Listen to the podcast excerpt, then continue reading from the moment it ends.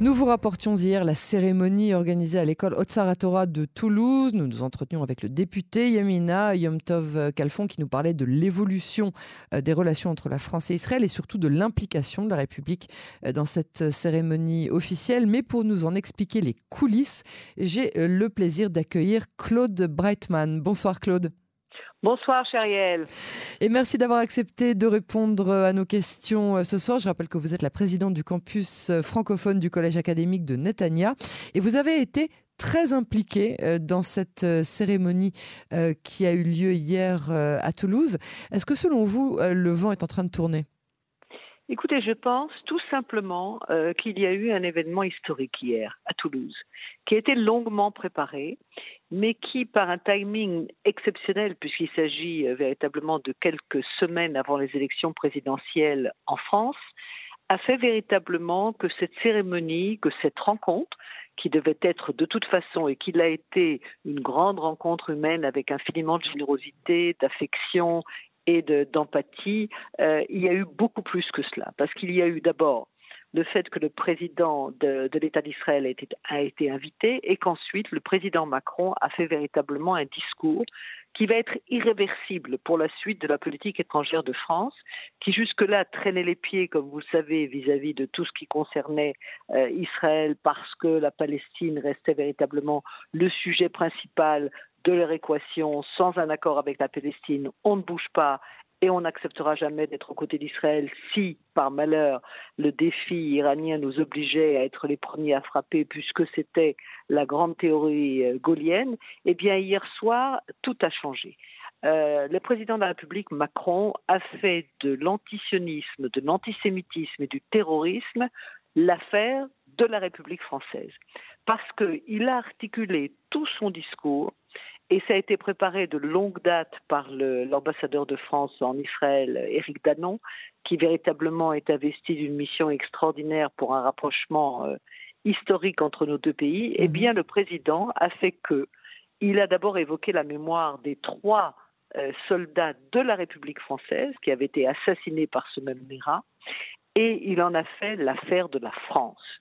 Euh, il a fait de ce combat contre le terrorisme et contre l'antisémitisme et contre le sionisme un seul et même combat de la République française. C'est pour ça qu'il a invité Emmanuel Valls, qui à l'époque était, euh, vous savez, au, moment des événements du Bataclan et de Cacher, et il a rappelé la phrase qu'il avait dit la France ne serait pas la France sans les Juifs de France. Il était là.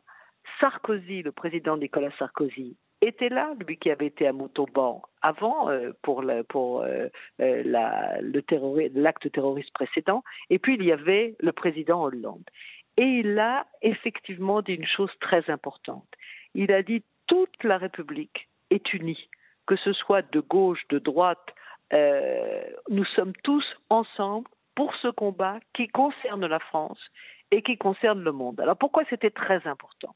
Parce que vous savez, depuis 1967, avec cette grande brisure euh, de la petite phrase de De Gaulle, eh bien, les relations entre la France et Israël n'ont jamais été balayées d'une certaine suspicion euh, profonde qui empêchait véritablement un très grand élan euh, dans les moments d'urgence.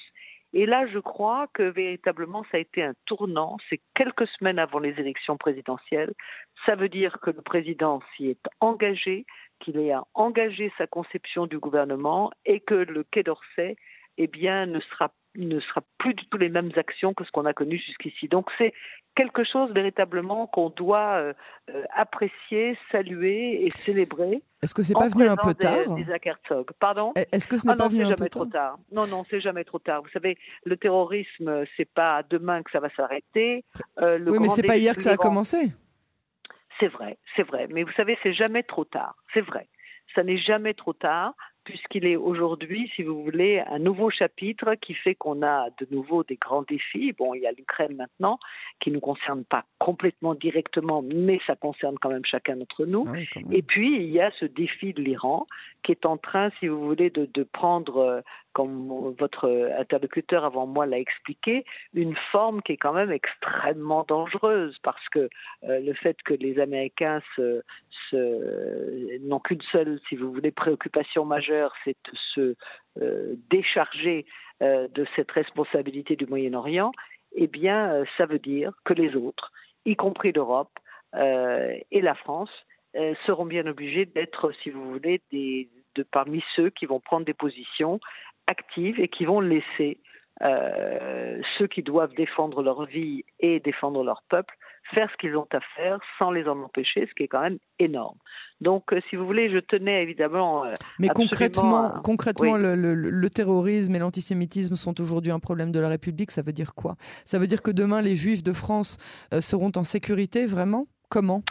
Écoutez, je pense que ce qu'il a voulu dire, c'est que tous les moyens de la police, des services secrets, des renseignements généraux, de la politique générale, de la justice française seront absolument euh, déterminés à faire en sorte que, euh, d'abord, tout ce qui peut être évité, l'éviter, tout ce qui peut être combattu sera combattu, tout ce qui doit être jugé le sera, avec la plus grande rigueur et la plus grande sévérité, et ça ne n'ira que dans un sens, c'est-à-dire non, non, non au terrorisme, et que les Juifs de France doivent, si vous voulez, euh, aujourd'hui, euh, se considérer comme euh, véritablement tout un chacun, un Français ou un autre, pâti ou, autre, ou un, une autre victime, et savoir que la République française fera tout ce qui est en son pouvoir pour les protéger.